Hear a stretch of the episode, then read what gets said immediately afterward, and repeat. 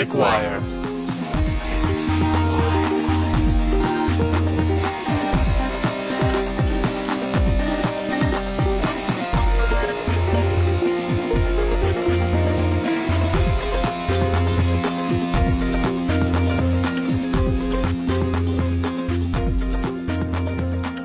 Hello! Good gracious, has it been this long? It is the 6th of August 2014, episode number 167 uh, of The Skeptic Wire. That's what you're listening to, by the way, in case you couldn't tell by the intro music, which has been refreshingly put in to open up the. I'll shut up. I'm your host, Caroline, and with me are Donna Swafford Hello, hello, hello. and Craig Perrine. Or Chewbacca. We're gonna Yeah. get a lot out of him. Hey, uh, how was how was that? Uh, oh shoot, Earth Day episode that you did. What was that for the the Christmas special or the Easter special? um, oh, what is it? Life, Day. Life Day. Day. Yeah. I thought you were talking about us doing a like an Earth Day episode of this podcast. no, I no, got we're confused. doing a Life Day Yeah, because we're gonna be talking about Ebola today. which is anti-life. Eh, not so, not like the Fifth Element kind of thing, but No, well, it's I mean it'll kill It's, you. it's a part of life. It's part of the circle of life. Uh, It is. it's Okay, whatever. What do they say? I don't know what they say. I don't think they know what they say. We don't know what we're saying, but we're gonna say it. It sounds sort of African-ish.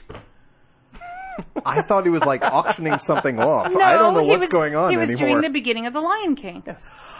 oh, I get it now. Circle of life. Yeah. Circle of Life. Gotcha. Hakuna Matata. Uh, gotcha. Okay. Mufasa. Wow. Yeah, your uh, your dog kind of looks like a uh, a hyena. A little bit. I'm just, just a little bit. Anyway, uh, I'll- She does laugh at your pain. yes. So, so how's everybody's Month. month been? We had a we had a month off. It was it was, it was fun. It was good. I got a new car. Yay. Yay. Had to had Gary to won't replace be the uh, stuck. sexy mobile without a mom with uh, sort of a mini. I think I called it. I'm calling it Ariana Mini Nomometron because it's white. That's like area in a Hu- Huffington. Arian, Arian, Arian. Oh, Mini Arian. Okay. Nomometron because it's That's quite a mouthful. I think you It need is. another nickname, like just the Gary Mobile or something. nah. Now, I agree for us everyone to say Ariana Mini Nomometron. I can't. No, no. I really can't, okay? Because I'm sitting here going, no. I'm good with work. my tongue, but not that good. That isn't what she said. I'm just going to leave the debate there. So anyway, everybody else, anybody else? What else? Oh, I also got a job, so I'm Yay! employed. Yay! Still haven't graduated, but I've got a job. You've done everything but finish your thesis. exactly. Or begin writing it? I've, I've, oh no, it's it's begun. Oh, good. I'm I'm I'm begunning. I just haven't finished it. Anyway, finished the damn movie. All right, uh, moving on. Anybody else? Anybody else? I got a new job. You guys, Yay, yeah. Donna Yeah. got a new job. Yay. Yep. I actually just started last week. It's been pretty cool. Mostly orientation and like filling out HR stuff or Uh, actual work. Actual work. Very good. They kind of went, here, we need this done. Do it. Skip the HR stuff. Yeah, you know how to fill out all the paperwork. That was pretty much the whole conversation about HR. Other than me going, how often do I get paid? And they're like, every two weeks. And I'm like, done. right. Way to get paid. So, So how I, you doing? I, I did not. I did not get a new job, but coincidentally, in this in these couple months since we've been taking a semi hiatus, I've had more work to do at work, which is lucky, I guess, because that means that I've had stuff to do during the day besides read up articles for the show. And you have work, which is also a nice yes, thing. it's it's always good for to be employed, as you now know, Gary. Well, I've always known that. I just didn't want it. You fi- finally feel the experience the way it's meant to be felt. That's just Like way a- more lascivious than like a this job Muppet. is. Right. What? I have someone's hand up my ass? No, it's just made of Moving felt. enough? Oh, I see. I'm confused. Moving on. Welcome back to the awkward pauses. yes, ladies and gentlemen. wow, what an abrupt edit that was. Well, you know what? I've got I've got actually a little story to tell about my week. Last week was the San Antonio Film Festival, and Was it I- festive? yeah, for the most part, Were there films? there were lots of films. Were there films involving you? Yes, there was. I think all total, I had nine projects that I worked on featured in the film festival. And she stayed up so much that she eventually had films on her eyes and her teeth. That is true too. that is true too. But I, th- I think we should just let her talk. Yeah, yeah. um, the official. Well, not of- let her talk. That's completely and utterly sexist. I apologize. Oh, just wait. We haven't even got to the sexist portion of my commentary.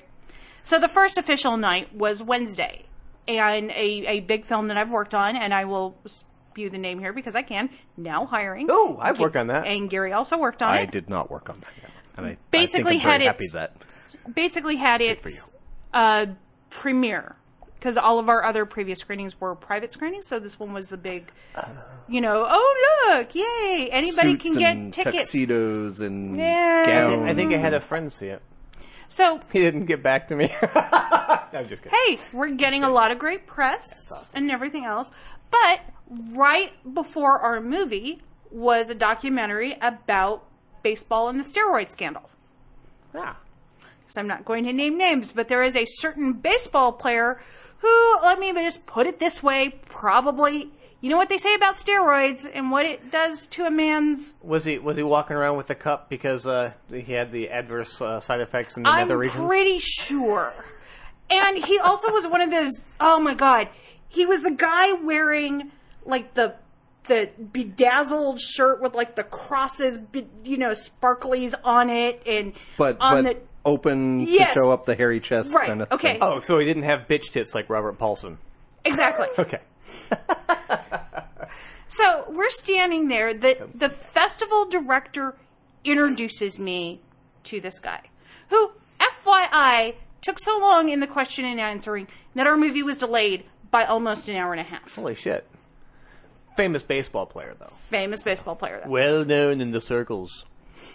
It's a diamond that they play baseball in. But Oh. continue, Donna.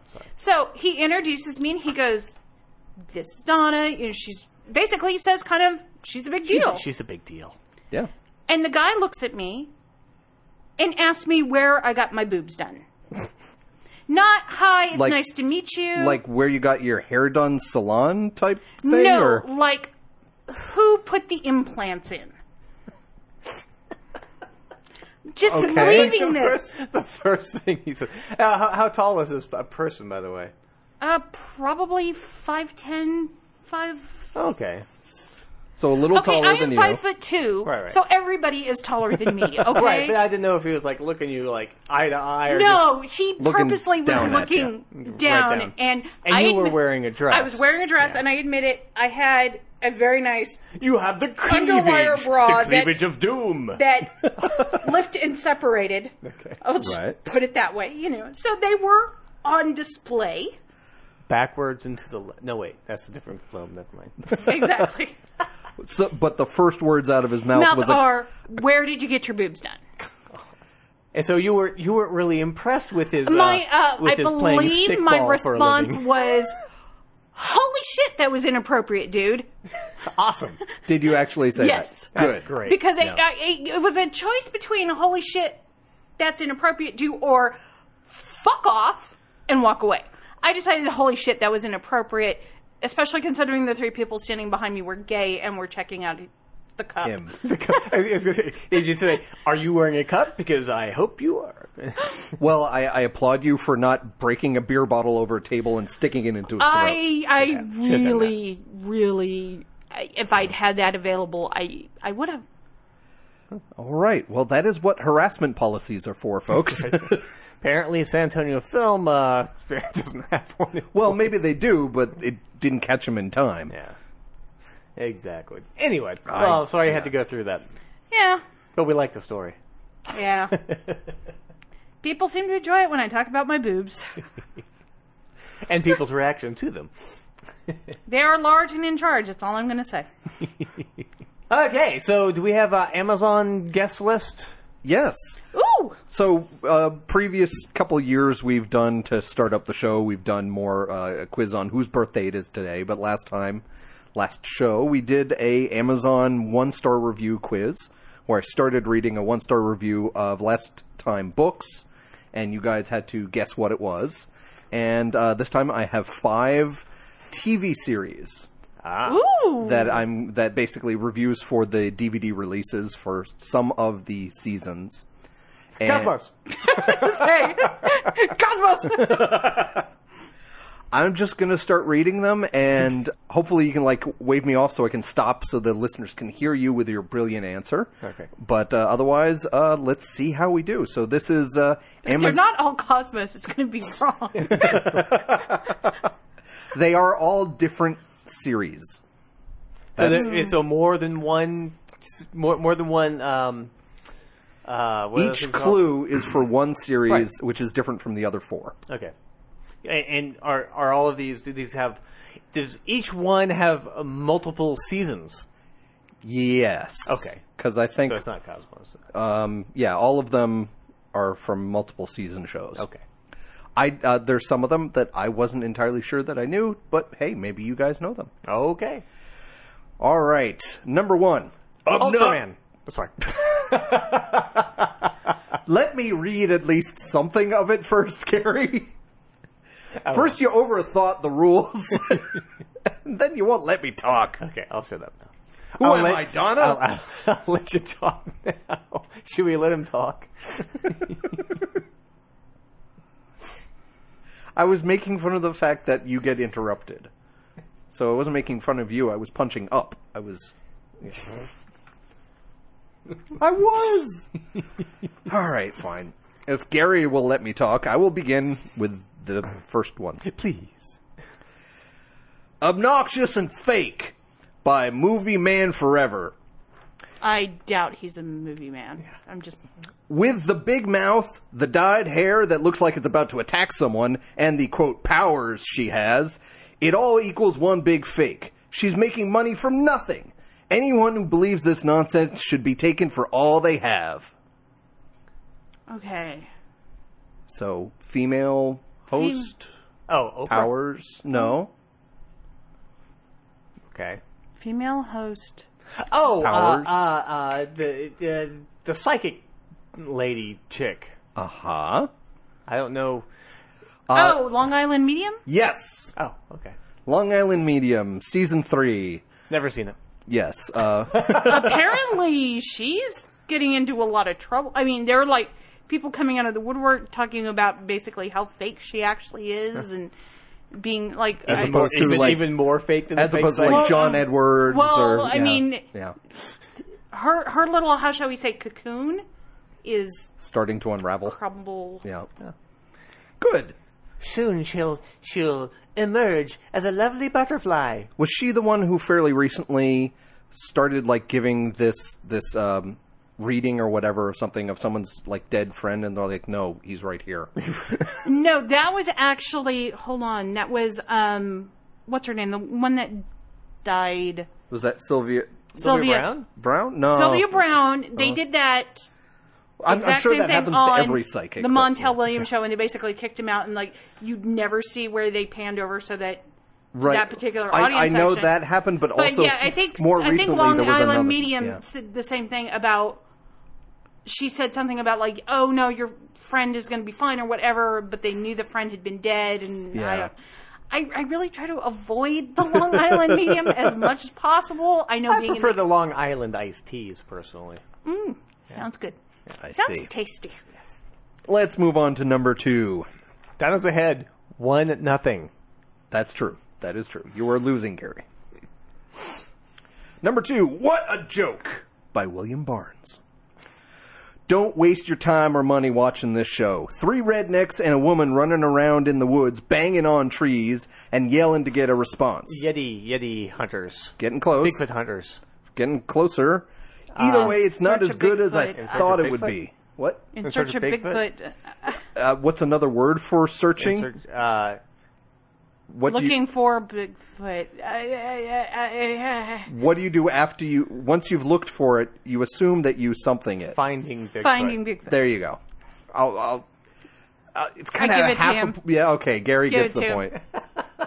Yay! It's not quite rigged. So yes, this is from season five of Oh, Finding There's Bigfoot. that fucking long? five seasons of that I think there's more than five seasons. Uh, but Oh. yeah, Have they have they found Bigfoot? Because No. finding Bigfoot. No, obviously oh, they wait, have that one not. got canceled, didn't it? Because they Um, never found him. let's hit the Googles. I like how you start typing it in, and the first one that comes up is finding Bigfoot fake. Huh? Yay, Google. Yay, skeptic Google. Google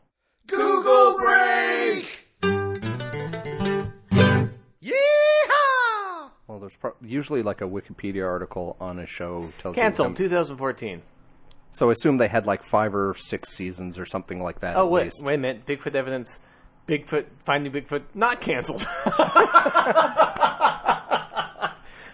So as ambiguous as their show is, so is their cancellation. it's renewed. Oh, that's 2013. Holy shit! Come on. Okay, this is really odd because apparently they don't have a seasons three and four. Because They under have to. seasons on IMDb, it says unknown six five two one. Uh, I, okay, well maybe maybe IMDb is not being updated as regularly. Oh, I know as, why. Say Because they're, Amazon. they're really big fans of Monty Python and the Holy Grail. One, two, five, s- six. Three, sir. Well, yes. So that was finding Bigfoot. A complaint about how people are just trumping around in the in the uh, trees. The the latter part of the review basically talks about how the hosts really just aren't that interesting, but there. But someone must appeal to it. So number Cast, cast, Matt Moneymaker, Cliff Barackman, James Bobo Fay, and Ranae Holland. that I guess would be the rednecks that the reviewer was talking about. I think so. Yep. Okay, sorry, go ahead. All right, so let's go on for number three Idiots and Hucksters by J.R.H. I'm as open as the next person to the possibility of extraterrestrial influence on Earth creatures, and perhaps. Ancient aliens. yes. Damn it. Yes, Wow, that's impressive. it was just a really good guess. There, there aren't too many other alien shows on. That, currently, I that, don't that, think. that's true. I, I, I- I did type in UFO, and it's the first thing that came up. But uh, yeah, this person goes on to say, but these guys are just a bunch of true believers and hucksters who are not only unwilling to accept alternative explanations that don't include extraterrestrials, but are also perfectly fine with distorting, covering up, and simply ignoring any possibilities other than their own. So. Yeah, that's. I I mean, that could probably apply to any of these shows So far. on the list. So, um, congratulations, Donna. You I just say I'm just going to say this. I've played the Ancient Aliens drinking game one too many times. dear. so, what are some of the things in that kind of show? Anytime that he does the hands thing, because he's got this little hands thing, you take a drink. That one alone will just schnocker you by the end of the first episode that you watch. Um, and when he does that thoughtful, but it could be aliens, you take another drink. I'm just letting you know those two right there. Boom, you're it's out. For it's the show. not the guy with the uh, the The wild hair, Yes, the yes. Centauri haircut from Yes. Babylon Five. Oh, Yeah, okay, which that guy. apparently hasn't always been that way. It's only recently. It's it's grown through the series. There's a great meme that is, goes around on Facebook of him, basically pictures of him progressing through the years. Yeah. Where it's a normal haircut, then a slight kind of tuffle, and then a ridge, Yeah. and then a bigger ridge. That's what I'm talking and about. it's something essentially saying that uh, he's not crazy; he's just being very slowly abducted, Yes. head hair first, or something like that. So, yeah. So ancient aliens, kind of crazy. So ready for more crazy? the score is now two to one. Gary is not in the lead. No, Gary is not. Number four. What a joke! By David W. Bachman. Probably no relation to Michele Bachmann. Are you sure about that? This guy's in Kansas. Doesn't mean anything. Doesn't mean anything. Yeah, pro- I said probably. I don't know for sure. This show is a joke now. The first season and perhaps the second season showed some potential, but after season three, the show turned into a soap opera. These morons draw more attention to themselves than actual quote investigations. Ghost Hunters. Yes. Boom. Boom. You can really see now that since they're getting paid, they care less and less about the paranormal thing. And then the guy goes on to make fun of the guy with the tattoos. so yeah, I, Ghost Hunter is kind of the start of the resurgence of the dumbass supernatural reality show It's the A kind of team thing. of the uh, Supernatural. I don't know what that means. I was thinking more the Buck Rogers of the 25th century, well, I which I actually watched again last night. and It really compare more hold to up. like how Survivor or Real World really started the reality series kind of boom. And I'm I'm going to make an argument that that's actually not what started it. Watch the movie Cinema Verite about it. Pretty much is about the first reality show was a PBS show where they literally followed a family for several weeks. One of their sons came out, and I cannot remember the name of the show, but it's like a day in the life of or something. So it Republicans are actually correct that PBS is actually destroying America by Yes. introducing reality TV shows. wow, Yep. it's all Big Bird's fault. I I have, I have a question about Buck Rogers though. Does does Wilma hold up?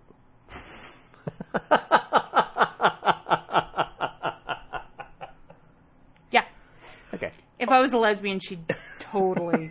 Yeah, I was, I was told all about that one piece, and it was awesome. Okay, Right? Okay. I gotta Okay. go now. Yeah. well, so maybe while Gary thinks about that kind of stuff, this will give Donna a slight advantage on the last one, which is kind of a toughie. Okay, hold on. The TV show is called The American Family. Cool. But it is actually one of the best indie films I've seen in years. I highly recommend it. Awesome. Well, uh, the the main point I was trying to make is that Ghost Hunters seem to be one of the first ones to really start the finding Bigfoot, the ancient aliens, and, Right, uh, and I'll give the you big that. boom. I, yeah, but M- uh, Maybe I was incorrect in my example that I used. yeah, you were. Okay. You know that I love you. Let's just move along. sure. Okay. Uh, number five. So uh, you guys are tied two to two. So this one we have to tie again, so we, Yes. so that we're both queens of the podcast. yeah. Okay, go ahead. Fear mongering BS by Joel S. Jared, also known as Larry Poppins for some reason. I thought the show was okay until I saw the episode about Da Vinci. It was pretty obvious that the three investigators looked at all the facts and then simply made up their own fabricated story about what kind of message Da Vinci was trying to send the world. The ah, dramatic Ancient narrative. prophecies. Nope. The dramatic narrative was created from nothing and it was cheap and cliche narrative at that. Plus, if I see another scene with those three driving around in their Lincoln SUV, a blatant and shamelessly staged product placement, or with mouths agape at a posed dramatic shock while interviewing an expert, I will probably vomit on my cable box! Who, who has three hosts going around talking about history? The show has someone's name in it, so I think the guy hosts and sends out, quote, investigators. This only had two seasons, so this is the toughie why I saved Sarah it for the end. Palin's America. uh, or, or maybe uh, Michael Palin's. No, not, not- Close in that it has three words in the title, and the first two are the person's name, and then apostrophe s. But beyond that, no, you're wrong. I'm at a loss.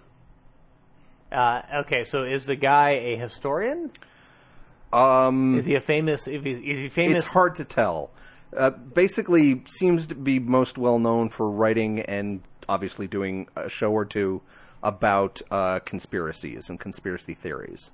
Oh, uh, um, Apparently, the first episode of the series, in reading about this, uh, was about how the cornerstone of the White House supposedly went missing and must have had. The only reason it could have gone missing is because the Masons stole it, and the only reasons the Masons would have stole it is because someone put secret documents in the uh, so, cornerstone. so this this guy is actually a conspiracy writer. yeah, I mean, like he's probably written some books, that sort of thing. Okay, so he's not like an author who's I didn't. conspiracies. I didn't Google him very much, but judging by reading the other reviews, Nah, I, I don't know. I'm I'm unfamiliar. it with is called Brad Meltzer's Decoded. never heard Because of him. my next guess was going to be Jesse Ventura's show, because that's Yeah, that's Jesse ano- Ventura's conspiracy theory, but That's It- four words. that would have been I a good. can- That would have been a good guess. I've but yeah, I, I love that part it. about that the the people in this show just started sticking in promo product placements, and a lot of the reviews, especially this show, was that you know all the investigators quote unquote do is make up fabricated stories without any basis Make of up, proof. make up fabricated. See, stories. and Well, that and- actually and, then just like talk to a quote unquote expert and have their mouths agape. At, oh, really? it's kind of the See- what was that of the ghost hunters? my next one would have been based on that information. If I didn't have the name, would have been Pawn Stars because they do the same thing. that does not surprise me at all. Hey, I've learned a couple of things from Pawn Stars, but you know, basically, don't ever take their first offer. a lot of yeah just as fabricated as from what i understand as all these uh, ghost type conspiracy alien shows Yeah, what I like about Pawn Stars is because I've actually been in the pawn shop mm-hmm. in Vegas. So the part that you see on it looks really, really small, and they have this huge back room. What they don't show is the five thousand feet behind them that is strictly Pawn Stars merchandise. so really, it is a thirty-minute infomercial. Ah. i believe it so that's uh, amazon one star review quiz and uh, congratulations you guys tied you're both co-queens of the podcast this week Oh, Boom. yeah. kablam fist bump Speaking about watching stuff, we actually saw my weekend atheism, Atheism. oh cool this past week. Uh, David Smalley came down and gave a small talk, and screen the movie yeah, it was uh, it was it was good up until the very end. Yeah, which he had nothing to do with. Yeah, very end. because it's a Christian film, as uh, Uh, yeah. it's just Christians week in atheism, and uh, what's his name? Oh yeah, John Um, Christy. Jesus Christ, John Christy. I hope his uh, uh, middle name is Harold. Maybe Jesus H. Yeah, okay. Yeah, got it. We're got following. okay. But yeah, it's it's actually It's very interesting. it is, and it, it does give a good atheist viewpoint and the arguments. And David Smalley did a good job of keeping Calm. calm. Yes. and keeping to sound bites that they couldn't creatively edit that sort of thing Well, not so much that they they actually did a good job of letting him speak, and and yeah, they they kept his ideas whole pretty much, but they did Uh, hold on. demonize. I want to say I want to say this. Yes, they did. They they kept that and which The was words, great. yeah. But there was a lot of cinematography tricks Yes. that were used. okay Uh, frequently when they would when they would show the two of them together Dave would be like leaning in to say something, so he was actually down further, and John Christy would be kind of puffing up a little bit and taller. So in other words, they- the atheist was smaller on Okay. screen, Yeah. shorter, and as he said, uh, he was told just to wear t-shirts, while John Christy always wore wore collars. a, yeah. n- not a suit, but like a nice uh, button-down shirt. And yeah. so there were there were cinematography tricks, but apparently there are some churches who told John Christy that they would not screen it because he basically wasn't mean enough to the atheist. and for those churches, I say, fuck off. right exactly. So so maybe He tried, though. Maybe not at home screening in a full on kind of Southern Baptist place, but also not. It sounds like from your description of it, not at home being screened in even like a Unitarian type place because it, it portrays the atheist in a slightly negative light as well. Uh, not no no, it, not David Smalley in particular, but when they're talking, say at Skepticon, uh, they do uh, a lot of pictures of reactions to what uh, the Christian is saying, and they're just basically pissed off because he's saying crap that they've heard a million times before that has been thoroughly uh, discussed and shown to be lacking in its Right, and Intellectual at the, at the Skepticon fortitude. thing, you really do see John Christy's throwing a couple of Christians, and you can see him kind of not really answering the specific question, like we've talked about. He pivots the question. He pivots the question around to his talking point. Yeah. yeah. And so you an can ex- see, experienced orator. yes, So it's it's act- it's a good good film, and it, it does have good atheistic values, I guess. It explains the atheistic viewpoint well. yes. It's just Yeah. there's But- there's a slight There, there's a, there, there's based a, on the there's, filmmaker's, there's a filmmaker's bias, and then at the very end, there's a non sequitur kind of "I'm still a Christian," and it gets a completely different style than the rest of the movie is. So it really took me out of it. But if you, if you get, uh, I if highly you get a recommend seeing to it. see Buy it, it. I, I recommend it. Okay. So Anyway. what you're saying is, you, the movie was was interesting, but it didn't make you sick. Right. Right. Okay. Like Ebola. Ah. Ah. Yeah. I missed that. Well, uh, it, there's a lot of shit that happened in the last month that we could talk about. There's the Malaysian Airlines being shut down. There's Israel and Palestine basically going to war again. Yeah. But we thought we'd talk about something uh, happier and lighter and fluffier, like an Ebola outbreak. Sure. Um, what the hell is Ebola? I'd like an Ebola of a cereal. Oh my! wow! Oh, I, I think that I'm I'm Holy fuck! about to throw up actually at that, was one. the worst I've ever done something like that. Wow. Okay, I'm well, watching too for- much thumb theater. Ebola's a virus. Ah. right, it is considered a, one of the actually deadliest viruses around.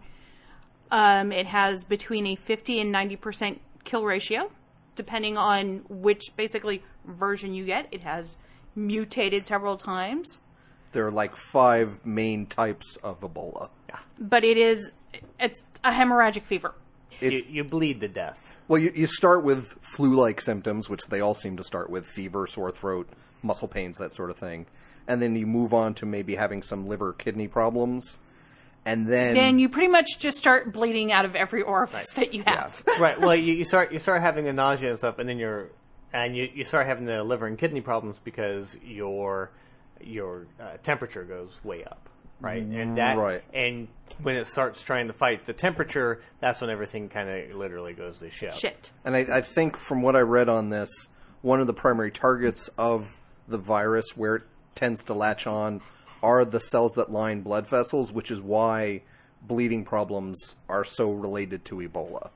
Because it kind of breaks down the blood vessels themselves, and you either can't clot in the beginning, or you clot too much at the end, or vice versa, and just it's it's not a pleasant thing. And as of right now, there is no approved vaccine for it. There's a lot of research that's kind of a year away, two years away. Right, but there's sort of treatments for it if it, if you catch it in time. Uh, Um, according- the- Basically, it's a lot like catching the flu. Lots of intravenous liquids, basically rest intravenous liquids and fingers crossed or, or whatever that, that your body is actually strong enough to, to get through it. yeah, ma- managing the levels of stuff, and if you start to having kidney or, or liver problems, start to do things like dialysis and organ support and oxygen or whatever. There's no like drug for it um, yet. There's the, like Well, like, that's like something with, we're going to be talking about. Yeah, like with the vaccines, there's a lot in trials now, but nothing has been FDA approved or I think approved in any of the other health agencies throughout the world. So, Sure, but how many people are? I mean, more people people are dying of the flu, like Right. tens of thousands, versus like 900 of Ebola. Right. So there's not, despite the- it being the- a really nasty disease, there's not that big of a the push the to the, get it done. di- the the difference is is that a we do have flu vaccines and we Sure. don't have an Ebola vaccine. The other thing is is that the flu we know that it can be transmute transmitted through the air. It, you know, Mm-hmm. you sneeze in the general direction of somebody, they have a good chance of getting the flu. right. You, there are mo- there's a little bit more Ebola. Ebola is you have to come in contact with bodily But fluids. but that's not quite true because uh, according to one of the scaremongers, but he did back it up, and I did read some of No. the articles that he linked to. There was transmission between a monkey and a pig who were in separate cages and separated, but the Ebola was transferred through what something or other Yeah. air. that Uh, well, that is water in a lab situation where you basically have the two cages kind of next to each other. yeah, but So- if you're in a say a plane, All it takes is one sneeze Right. that they didn't see. Right, exactly. And, it- So- right, and they couldn't And- explain I, I think so. the, the, the general cases in the wild, mo- like I would say 90, 99%, whatever, of the transmission is based on bodily fluids, on blood, on sweat, on semen, even that kind of thing. And and the one of the biggest problems that um, pretty much every story you hear about this Ebola breakout that has been happening is even when the body is dead, it is still contagious. Yes. And a lot of the burial rituals in Africa deal with cleaning the body, embalming the body, and kind of preparing it for death in a very personal manner. right.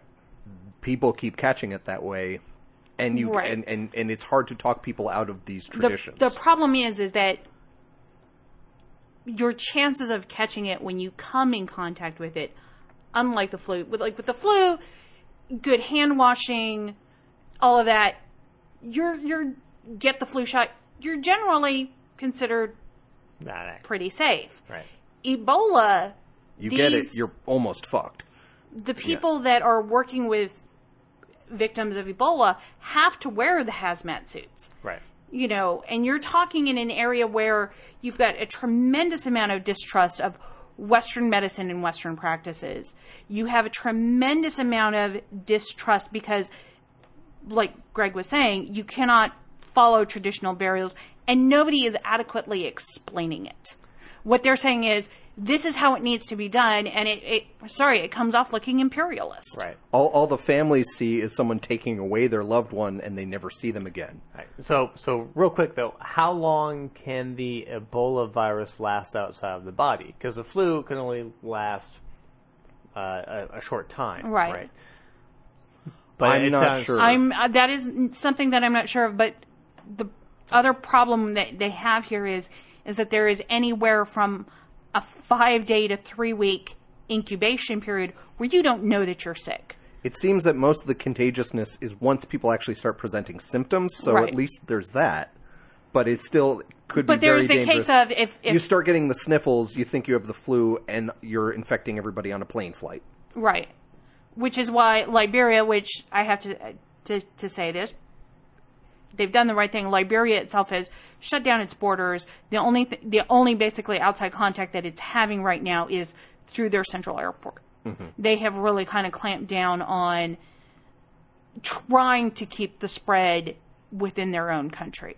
It, it has been difficult in the African nations, unfortunately, because a lot of their borders are more porous, a lot of their governments are more, uh, just a sweeping generalization, a lot more inept and corrupt. So there's a Additionally, lot of distrust you're of talking- the government, and You're also talking countries that are have very little gross domestic product. lots you're of talking poor people. Yeah, yeah. that portion of the world is extremely poor. They do a lot of them do believe in witchcraft, so that's another thing that mm-hmm. has come into play is people believing that they got sick because they were cursed because you know their wife left them dead. You know, I think there was there was one conspiracy that people say that they think there's a specific type of evil snake that if you look at, Well- that's when you get sick and you die. if you look at the pictures of the actual Ebola virus, it's very snake looking. Yeah, but it, the actual Ebola virus itself is at like nanometer level. Right. So the average African person has never seen the Ebola virus, so that's a little bit of a non sequitur. I, I agree with the, the, the, the statement that it does look snakish, but no one would know that. But like I said, the problem is is that right now what I see is that a we're dealing with countries that flat out distrust the West and Western medicine. Mm-hmm. And honestly with good reason. Right. Very good reason. Let's get down to brass tacks here. The United States and the West have not exactly had the best record mm-hmm. when it comes to things like this and they hear the stories you know i mean they're not completely isolated. They do hear our history. They do you can talk to people and they will know if they're at least somewhat educated they'll know about the tuskegee experiments. Or they may have heard about the um, the way we found Bin Laden in that it was through a vaccine drive system. So they may have heard that through lots of like uh, Muslim kind of Exactly. activists or whatever, There's- and thought you cannot trust Americans. They are telling us we're getting sick because of this, but They're the ones that are making us sick. yeah, we we know our traditions are to we we trust the the local witch doctor or healer, whatever they're called, more than we would trust someone in a spacesuit coming into our Right. village. And I, I know that's really stereotypical saying that it's a village because there's plenty of city bound people are getting sick as well. So- Right. Well, for the most part, it has been kind of restricted to villages and cities. It's although more likely, yes. Right. Although there is now evidence that it has hit a major city in Nigeria through a, a basically a guy flying into Nigeria. Um, but how that one is playing out right now, we're not really sure. You know, if that is, I think it is actually still up to for debate whether or not he has actually been diagnosed with Ebola specifically. Well, it makes it makes more sense that it's going to do a more rural and less uh, advanced culture, I guess, uh, technologically advanced culture, because of uh, sanitary conditions, uh, water supply, how how they take care of dead bodies. If you don't have a major source of water to wash your hands, Right. it's going to and then Yeah. get rid of create. Yeah. more spread. But uh, I, I just also looked up that the virus can survive for several days in either liquid or dried material. Mm-hmm. So it it's pretty good outside the body, right. and So, that's, yeah, that's, a, a and lot of the dangerous thing. discussion on how medical workers have to, to deal with this. It's not just wearing the protective clothing; it's scrubbing down your instruments and not reusing needles and all that sort of stuff. Exactly, and that's one of the things that when they've they've brought one patient back to the United States, he's being treated at Emory Hospital in Atlanta, right near the Centers for Disease Control. The amount of protection that they do for this one patient, Mm-hmm. literally, it was a plane that had an isolation booth in it. And then when he got off the plane, he was in he, the he was spacesuit. in the spacesuit. Yeah, and all and- of and all of the all of the I I saw a picture of that. All of the other seats and everything were covered in plastic. I still wouldn't want to be on that plane after. but the other side of that is is that they're going to go in there and and you know scrub Lysol the shit out of that plane. Lysol the shit out of it. Exactly, that is what they're going to do. Additionally, he is now in basically an area where he has little to no contact except for the people who are taking care of him. Through windows, Through like window- three panes of glass windows, kind of thing. Uh, They're taking it very seriously. Unfortunately, bringing back an American patient, and they're actually bringing back a second American patient, because of how the system works, they could only really bring back one at a time. Right. The the plane is only designed to handle one patient. So now we've got the United States conspiracies. The Armageddon, you know, it it suddenly went from we have Ebola coming, and I oh I saw this. It was we have Ebola coming, and then all those dirty little children from Mexico are Ebola carriers. Oh, yeah. like I mean, just and I'm just like, what it's the? it's fuck, a lot of people? misunderstanding, uh, just ignorance, not just misunderstanding of of what's going on and of how where Africa is. well, where Africa is, how it's transmitted in that it's not it's not as airborne as say the flu. It can it could possibly be airborne, especially sneeze-borne. Right. But things like um, I've seen some articles talking, you know, basically ranting about this, like how can we bring someone to the Americas who has this condition, not understanding that they're being brought back in like full on isolation booths, like Donna just said, where that doesn't exist in Africa. People are being quote unquote isolated in Africa by special tents, Right. not full on kind of suits and buildings and positive pressure environments, that kind of thing. They also will rant on about things like, oh, this is spread to four countries. Where, like I said earlier, the borders are a little bit are way more porous than America is, and they're the the countries are the size of several states. So it's it's it's not I wouldn't as even Well- say size Yeah. of several states. Maybe I would one say that we could probably fit them all in Texas or Alaska. Exactly. Well, it depends on which. I'm from Jersey. I'm used to thinking small states. I apologize. I have a size thing. But yeah, it's it's under, misunderstanding how. See, I got there first, so you couldn't make the joke. Um, it's misunderstanding how the virus works, how protective Western medicine can really be against something like that, and and how the, the the situation in Africa where it's mostly poor rural areas, that sort of thing. Well, you know what? I'm frankly, I'm sick of the American public getting all of their science education when it comes to epidemiology from the movie Outbreak. Okay, I thought it was Twelve Monkeys. Outbreak. Outbreak. Yeah. Okay. Outbreak is That's the one really with where- Dustin Hoffman, right? Yes. Yeah. Everybody looks at that as, oh my God, this is what's going to happen. The army is going to come in, start quarantining people Mm-hmm. who may or may not be sick. If you go to the hospital with a cold, you're going to be locked away with, you know, thinking that you have Ebola. You yeah, know, a lot of like civil liberties that they're just going to lock up any people they don't like and call them sick. Yeah. Exactly. Kind of anti-government, anti-Obama type. T- and, talk. and and there is the talk of, and I've heard this, and it's from God, I hate to say this, members of my own family, saying things like, "It- "This wouldn't have happened, but Obama Obama's going to use this to to declare martial law and, Yeah, and they be." said that about Bush for crying out loud. yeah, they said they they said that I'll believe it when I see it. Remember, yeah. There, there's always going to be something that they're going to just go wild on, and never happens, and never, and they'll never walk. Well, they've back had on it. eight years of never of never taking away all our guns Yeah. and, and banning religion or something Yeah, like that. Or yeah, But like I said, there's a lot of misconceptions about how Ebola is spread. We're not, we're yeah, not just fighting. in Africa, but misconceptions here in the United Right. States. there is a lot of misconceptions of how the CDC would handle a pandemic here in the states. I honestly think the the level of I mean because um, okay, going back a second, uh, from what I understand from reading up on this, for the last kind of I don't know 20, 30 years, Ebola usually has hit about a thousand people a year, and this year, halfway into the year, we're already at two thousand. So this is a big um, bloom of cases. Yeah. But pretty much most of them always are in Africa, sub-Saharan Africa, Central Africa, Western, kind of the Horn of Africa kind of stuff.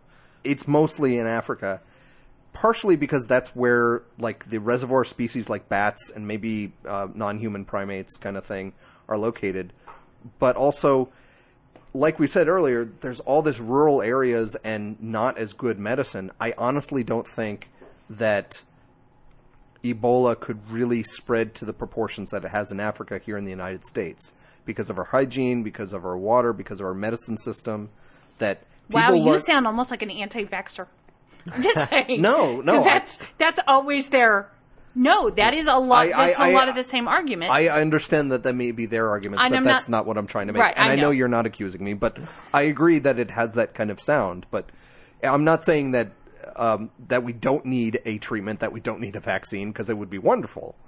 But it's less likely if it happens. It's less likely to spread as quickly to become as big, because possibly. Uh, I mean, yeah, maybe in New York where people live closer together, but people aren't swapping fluids or burying their neighbors as much as in Africa. well, the okay. So one of the fear mar- fear mongering articles is from ConsciousMediaNews.com, and it really was kind of very fear mongering. But they at least backed up some of the stuff that they had to say.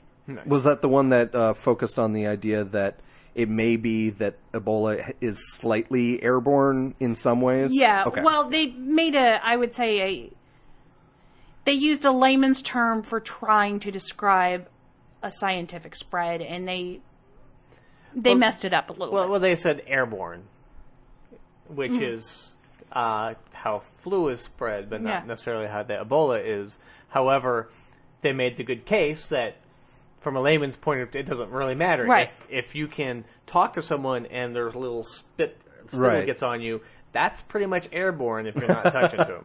yeah. You don't have to physically come in contact with someone. You don't have to grab their face to get Ebola. Yeah, it's not like spooky action at a distance or anything. right. Um, Although it quite literally is in that case. And one of the points that they made is is that if this does escape Africa, the one place you don't want to be is in a densely populated area, kind of like where we are. Right. Honestly, it's not the place you want to be. Right. But honestly, the chances of it coming here, it, it's it got may. it's got quite a bit of it's got several kind of way uh, things in between that would really have to go wrong. Yeah. Uh, But- there's be a lot more of a perfect storm for it to really blow up in America. Which which can happen. I mean, Yeah. you still have the one guy getting on the plane who was ill, mm-hmm. full of 100 people, and because they don't think it's airborne or contagious, Or they think it's the flu for the first couple right, weeks. so they let those 100 people go out. And I mean, this is this is and this this goes back to the 12 monkeys scenario. Or right? Right. Stephen King's The Stand. It's the oh sure, yeah, same idea. Um, there was also there was a guy who wrote books and he was an airline pilot, and specifically about like what happens if you have the sick passenger on the plane. Kind of scary shit. Because Well, yeah, because one of the one of the things that uh, that is a very tightly controlled environment. Right, b- because one thing I learned about QI is that uh, the circulation of the air is far less now that they've stopped smoking. So you're actually sitting in the same bloody air for four hours. Almost literally bloody air. Yeah. S- So it's much easier for an infection to spread on modern planes. Than, mm-hmm. So maybe we should bring back smoking. That's the wrong Well, lesson. actually, no. Actually, this is actually kind of almost a perfect segue. Oh, One of the ways that they are looking at treating this is this new medication coming out of, I believe it is California, where they have basically gen- genetically modified a bacterium, a Virus. tobacco s- strain, Right. and uh, basically retroviral drugs to kind of attach to the Ebola and hopefully cure it. It- it- yeah, it's essentially the, the genetically modified virus slash bacteria are put into a tobacco plant, which has been genetically altered to produce more human-like proteins than an, than plant proteins. And as the virus and bacteria spread throughout the plant, the bacteria basically helps the virus spread. The plant produces the antibodies that they can use to either do vaccine or medication for humans. Right. Basically, this company that had it had three samples. So they froze it down to this sub zero temperature and they took these three samples to Africa and treated people with it. Of course, people are now like, oh, look, they've got a treatment for Ebola. or they, they gave the treatment to the two Americans, but they wouldn't give it to everybody right. else. And see, and Yeah. that's another kind of mystery of, you know, oh, look, they're willing to treat their own. They're not willing to treat the Africans. They're just willing to let us die. Blah, blah, the blah. problem is this this drug called ZMapp, uh, which is what it's called if you guys want to look it up, is not FDA approved. It's still in like phase one, maybe two clinical trials. Which- it has not been approved. It's still being experimented with. I don't even think it's in human, Yeah, it- human trials. It's not at all. in human trials yet. So maybe phase one, like vit- in vitro. But what they did is they took it to Africa and gave it to people, kind of skirting the FDA rules. Yeah, because the Which, uh, FDA well- is not in Africa. Exactly. Well, you know, like the Onion said, I think uh, we're only what twelve more sick, whi- sick white guys away from, cu- uh, discovering the cure. Actually Ebola. caring about the Yeah. disease, yeah. That is Well, a depressing side to this that people think that that it's really- just I- black people and they don't care. Yeah. You know what, honestly, and I'm going to say this. That is how a lot of Americans feel about it, is that mm-hmm. it's an African problem. Yeah. The problem is is that this in my opinion, what I see as the problem is is that this is a disease that is huh, very likely to spread quickly. Right. It's already proven that it can. Every year, it once again seems to be jumping ahead of us, evolutionary wise. The the or just that the world is getting smaller, so it's more likely that people are coming in But contact. also the change though from Ebola Zaire to this new one, which they haven't really named. I mean, they share, they've managed to map it, and they're sh- they're sharing about ninety seven percent of the same DNA. But this year's is so much more deadly, and that's the problem. This Ebola Zaire, which they they were like, oh my god, this is the worst one ever. Well, Well- guess what? Ebola just went, bring it on, bitch, because well, I can well, raise no, it up. I mean, I think the original Zaire strain, whatever, when they first found it, was the one that was like ninety percent deadly.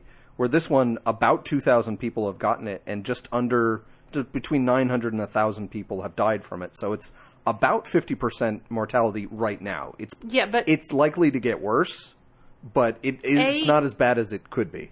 I'm going to say that yes, it is likely to get worse, but the other side of that is is that the Zaire did not spread as quickly Mm-hmm. as this new strain. Maybe its transmission is a little bit more than Zaire, or the world has gotten smaller, or governments have become less effective. But I don't know how that could possibly be, given how not great effective they are now. It it could be really bad, but we've got at least some effort of pouring money into these countries to try to make some effort to try to educate the populace to say, "I'm sorry, but you just cannot do your burial burial rituals anymore. You have to. We have to cremate these bodies." I'm, and and it's it's tough to basically Yeah, not have you- that cynical sign of like, "No, you just can't do this. We're gonna." You, and you know Yeah. what you sound like to them when you say that. Exactly. That's the that's the problem. It's hard to not be that kind of no, no, you're wrong. I am going to tell you what to do. Trust me. But of course, they're not going to. but they're me. not so yeah you've got that's the the problem is that western medicine even in our own western culture is getting a bad rap Mm-hmm. when you take it to a country that still believes that witchcraft is why a guy can't get a boner Yeah.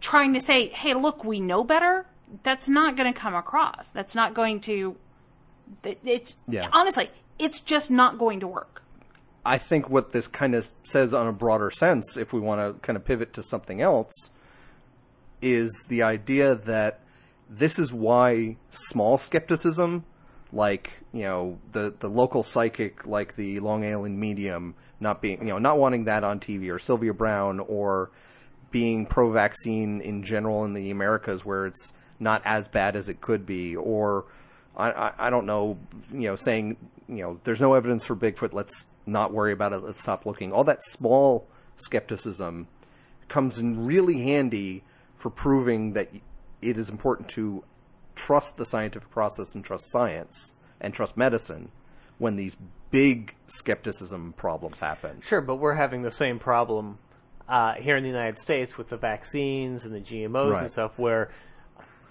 which ties into this entire conversation because it's all about vaccines, it's all about medicine, it's all about GMOs Well, about- with, the, about un- with the plants. people who are uneducated being told by people who have something to sell.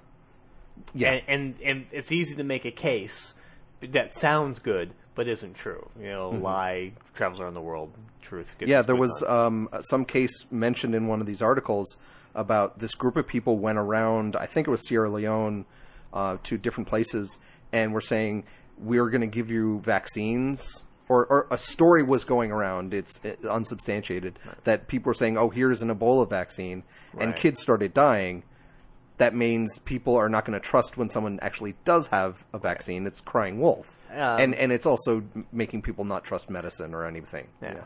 An interesting thing that that uh, on on the plus side about the pseudoscientific type of stuff is you're not seeing homeopaths without borders working on an Ebola vaccine. In fact, they're nowhere near there. They're as nowhere far near this. They're not treating it at all. Although I, I do need to take exception to one thing you said. You said 2,000 people have come down with the latest version of Ebola. Mm-hmm. That's 1,700 people total with Ebola and 932 deaths from Ebola. Right. So, So it's less than two thousand. It's less than 2,000. 930 just overall so far. But what's different this time is a lot of hospital workers, uh, 50 Mm-hmm. hospital workers have died.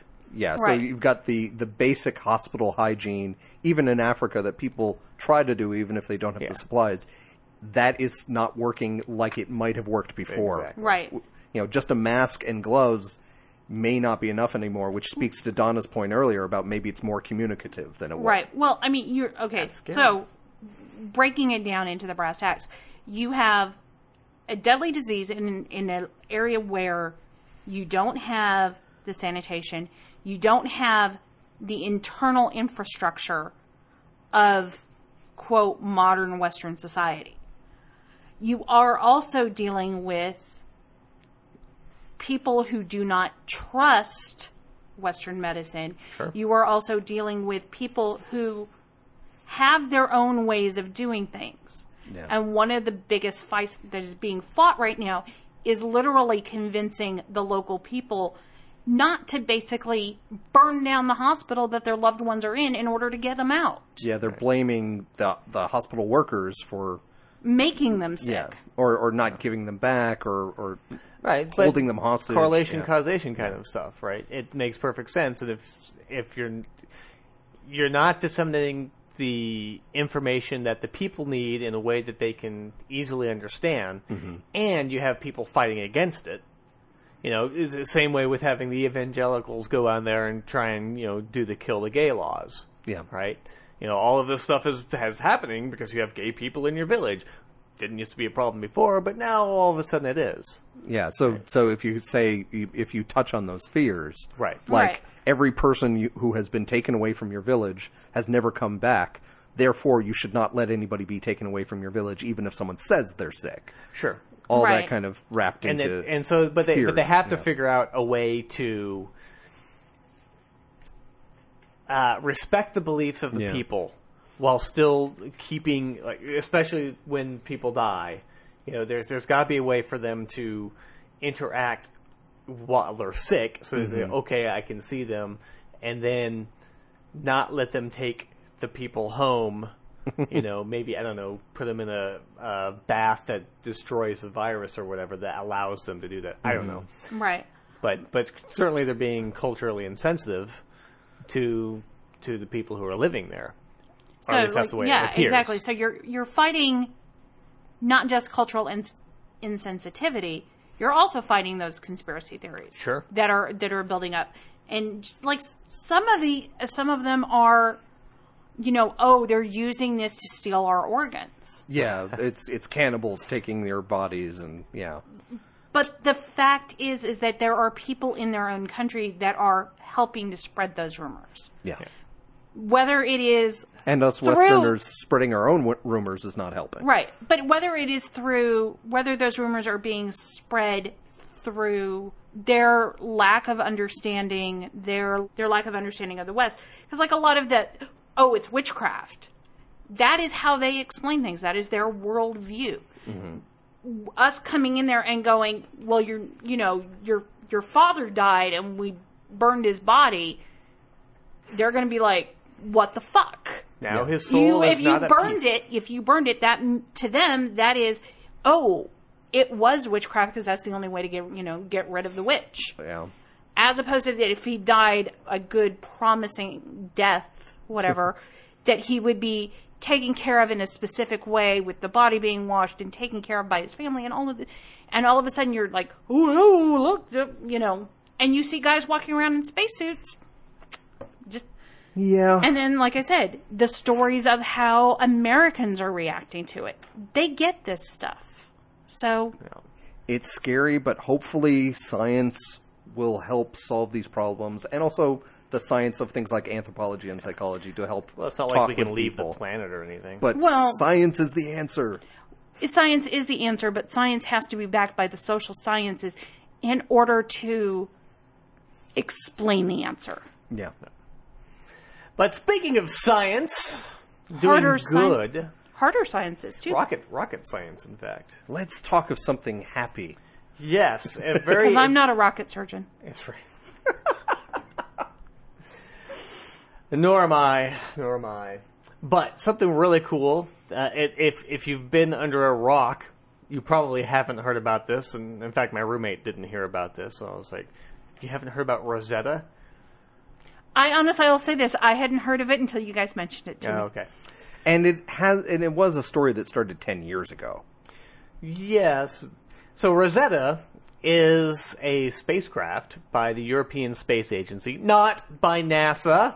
I was gonna say, does it have something to do with languages? Because No, no, but it is named after the Rosetta Stone because the idea is to park it around the comet and then try and get to know this comet very well. So we can so understand the brown chicken, brown cows. with- Exactly. was more understanding the basic building blocks of the solar system because most the most comets, which is what it's going to visit, are the We original assume. building blocks of the We- leftovers of the creation of the we, solar system. we think that's the Yeah. truth. Yeah.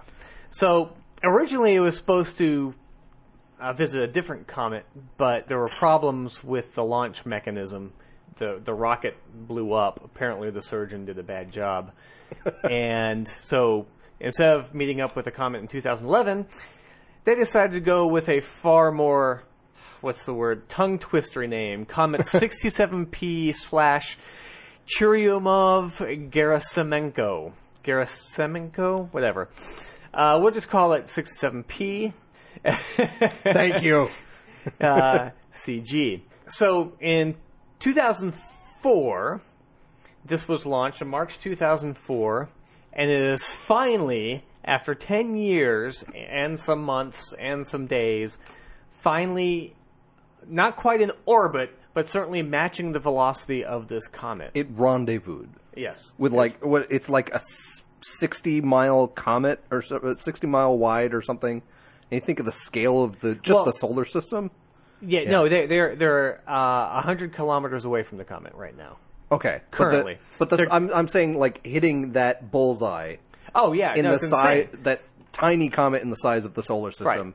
and you're and uh, But- you know it's been out there for ten years, so this thing has been looping around the sun, the Earth, Mars, whatever Well, that's that's the whole thing. Think- multiple times. Okay, if you don't believe that we don't know, uh, we don't have a theory of gravity, and a theory of well, even even well, some, great some- comfort to understand Exactly. the theory of gravity. yeah, gravity. gravity is in space. Okay, er so we launched the sucker in 2004. It's looped around Earth three times. It's looped around Mars once, and it's been all the way out near Jupiter just to get close to a comet. And right now, it's two astronomical units away from us.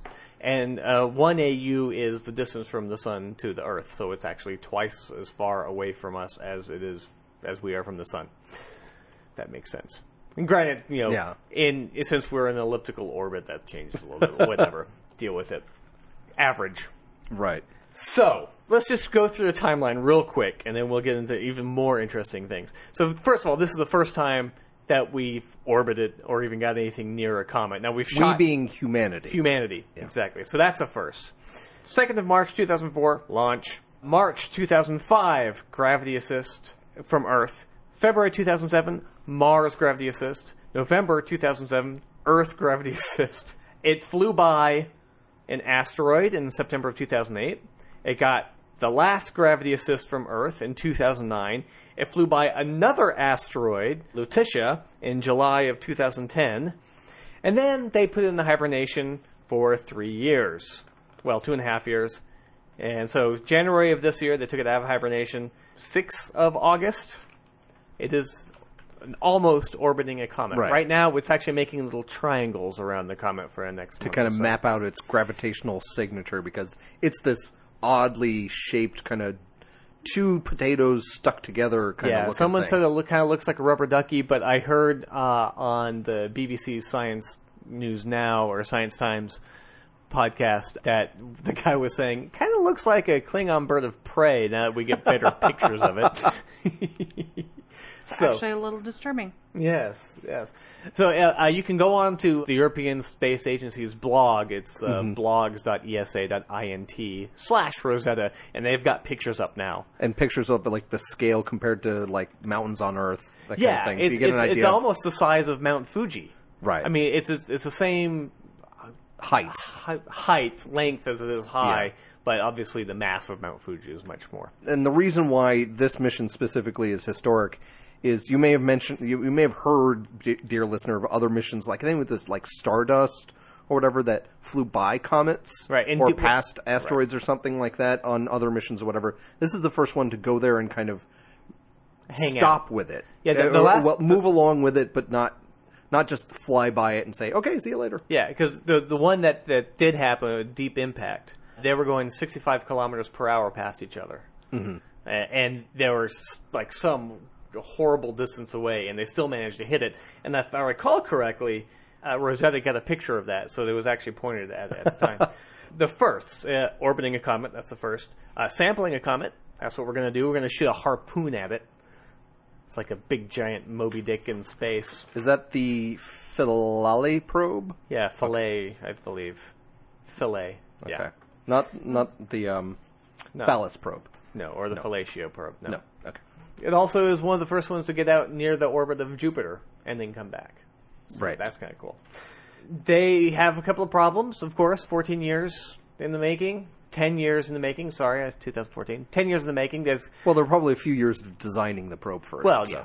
So they they have a slight problem with their reactive system. So in other words, their fuel system is it's not quite as efficient as it's as they would like, but they have plenty of fuel to finish out the mission, which is mm-hmm. going to end in 2015. Oh, the other thing is it's going to follow the comet around the sun. How cool is that? And it's got a bunch of different instruments on it. It's got Yeah, like tons. Uh, obviously, it has a camera, a, a spectrometer, a little radio telescope.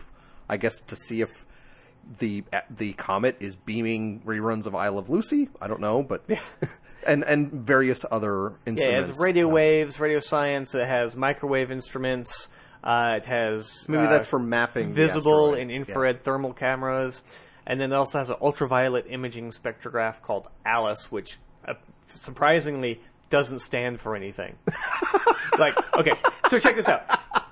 So, so they have the RSI, which is a radio science investigation. They have CONSERT, Comet Nucleus Sounding Experiment by Radio Wave Transmission. They have MIRO, Microwave Instrument for the Rosetta Orbiter. They have VIRTIS, Visible and Infrared Thermal Imaging Spectrometer. Osiris, Optical Spectroscopic and Infrared Remote Imaging System. And Alice, an ultraviolet imaging spectrograph. which is named after the the Arlo Guthrie song. I don't know.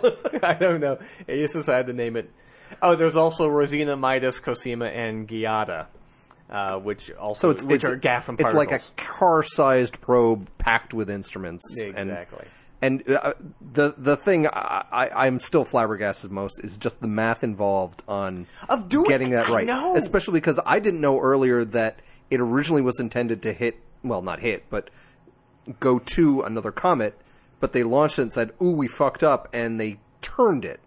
they they said, "Okay, well, let's go to that comet instead." I mean, that gives me hope for the um, New Horizons probe that's going out towards Pluto. That they're not entirely sure exactly where everything is in the neighborhood there. They don't know exactly what they're going to visit there, but they are going to be able to steer it to say, "Okay, let's hit." Pluto and Charon, and oh, there's this new lump of rock. Let's go look at that. exactly. Go look at it. so so here's here's kind of a cool thing that uh, since I'm a communications kind of guy, electrical engineer, the information coming from Rosetta, depending on where it's at and all kinds of different conditions, it can go from forty five thousand bits per second down to twenty two thousand bits per second receiving. Okay. How is that compared to a 1990s modem? Uh, it's actually 38 kilobytes, so that's Okay. not too bad. 1990s. The uplink, But in space. right? The uplink is 2,000 bits per second. that's hardly anything. But interestingly, Well, all we have to do is say send the command to take picture. It takes a lot more data to send the picture back. yeah, right, but also uploading anything so, to take care of, like the failing one of the wheels, New firmware, yeah. yeah. So, but the the really interesting thing and very amazing to me is it's broadcasting 548 uh, kilowatts of data. So think about FM transmitters that go about 13, maybe 50 miles or so. That's you know that's a 100 kilowatt station. Okay. Uh, UHF frequencies for television broadcast at about you know five megawatts. Okay. Okay. So this is it's it's actually quite a lot of power coming back. Our receiving power, because of because it spreads out obviously in a in a 360 degrees, or you could just say a cone, doesn't matter. But it's transmitting at 548,000 watts, and we're receiving it at two times neg 23 watts, so 2.7 femtowatts. So Very, very, a- very, very, very, very small number. So there's a lot of loss. There's a crap load of loss because But if we out. have enough like radio telescopes spread across, we can pick that up. Right. So the so the largest one that they have, uh, ESA's new Norcia, is a 35 meter telescope, and that has a 63 dB of gain. And so we're actually receiving 1.83 femtowatts, and this is like amazingly small. Now, when we're transmitting to it, we're only transmitting. Oh, Crystal Light, hold on. We're only transmitting to it at 20 kilowatts. So it's transmitting to us in a non directional sense at uh, 548 kilowatts, but we're transmitting in a directional sense at 20 kilowatts. So not even an FM radio station. It's just insane that we can do this. And so maybe awesome. maybe if their internet provider could hook them up with an appointment, but you do have to be there all day. Yeah, but waiting I, for the I appointment. understand that uh, BT doesn't make uh, house calls. It's fun to watch Gary geek out on this engineering stuff. I know, I love it. I love it when. oh, it's. I guess it's kind of like you when you get talking about like music and psychology, and me, you know, kind of getting my Anthro and film. my yeah. anthro hard on. Exactly. So that's a really cool thing. Uh, it- we're basically orbiting a comet right now. We're 100 kilometers away. We're going to get within 30 kilometers, and we're going to you know, harpoon it. So really awesome science, but not quite as dramatic as when the Curiosity landed and we went to the bar to toast to science and Yes. watch it land and all that. But That Yeah. was so Still much pretty fun. awesome, That was, yeah. still- that was a fun Yeah. night. I think had this not happened at 2 o'clock in the morning, we may have uh, been out there. So cool. So uh, check check out the European Space Agency's website. Uh, JPL's helping them out, of course, so they're going to have stuff. Phil Plait, of course, is totally geeking out about it. It's really awesome. But yay humanity, yay science, because this is Yeah. awesome. So, what do we have next? Is that it? we're about an hour twenty. We're good. Holy shit! What did we learn? Uh, we learned that reality shows suck still, and probably will in the future. Especially ones about supernatural paranormal Yes, stuff. yes. I'm waiting. I'm waiting for the who wants to. uh, No, no. Um, yeah, you know, scientists got talent, or uh, who who wants to be a ne- uh, particle physicist? Those would be nice. That'd be interesting. as opposed to America's Next Psychic Kid or some stupid thing. Uh, we also learned that we're all gonna die. Well, probably not. But only slowly and painfully. Yes. Over a period of years. Uh, and we also learned that science is cool Yeah. yeah. with the Rosetta. So, Amazon, Ebola, Rosetta.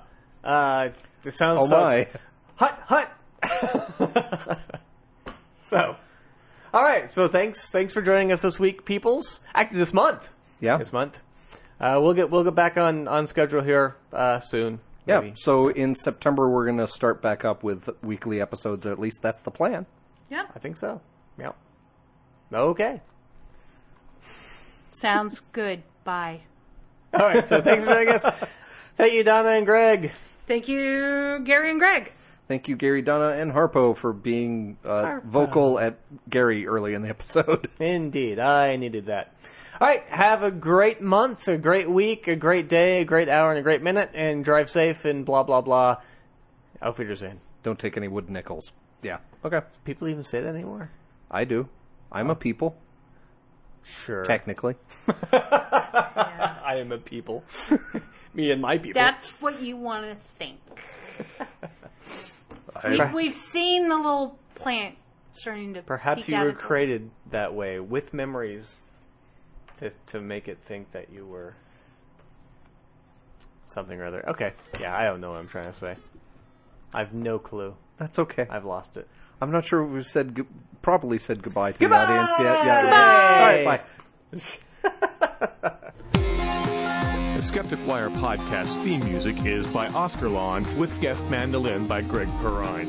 If you've enjoyed listening to The Skeptic Wire, leave a review on iTunes or leave us a voice message via the Pod Posted app for iPhone. Friend us on Facebook or follow us on Twitter at The Skeptic Wire. Follow our blog at skepticwire.blogspot.com or send us an email, skepticwire at gmail.com. You've been listening to The Skeptic Wire.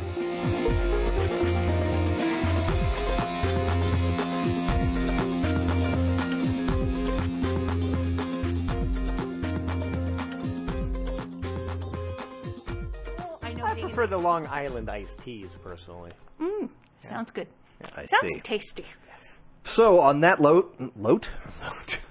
On that loping along, So it's on, been a while. Yes, yes, it is.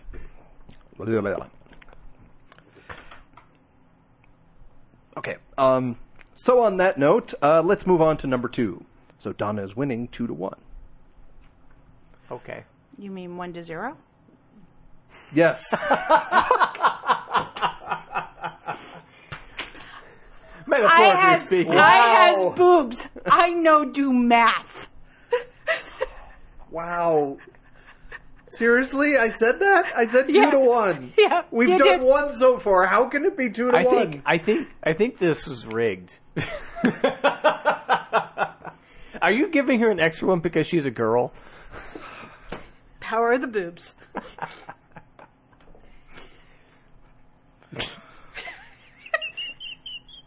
Read read her shirt, but don't look at her boobs. It sucks to be me. yes, yes, it does. Okay, so number two. Let's move on to number two. Donna's ahead, one nothing. That's true. That is true. You are losing, Gary. Number two. What a joke.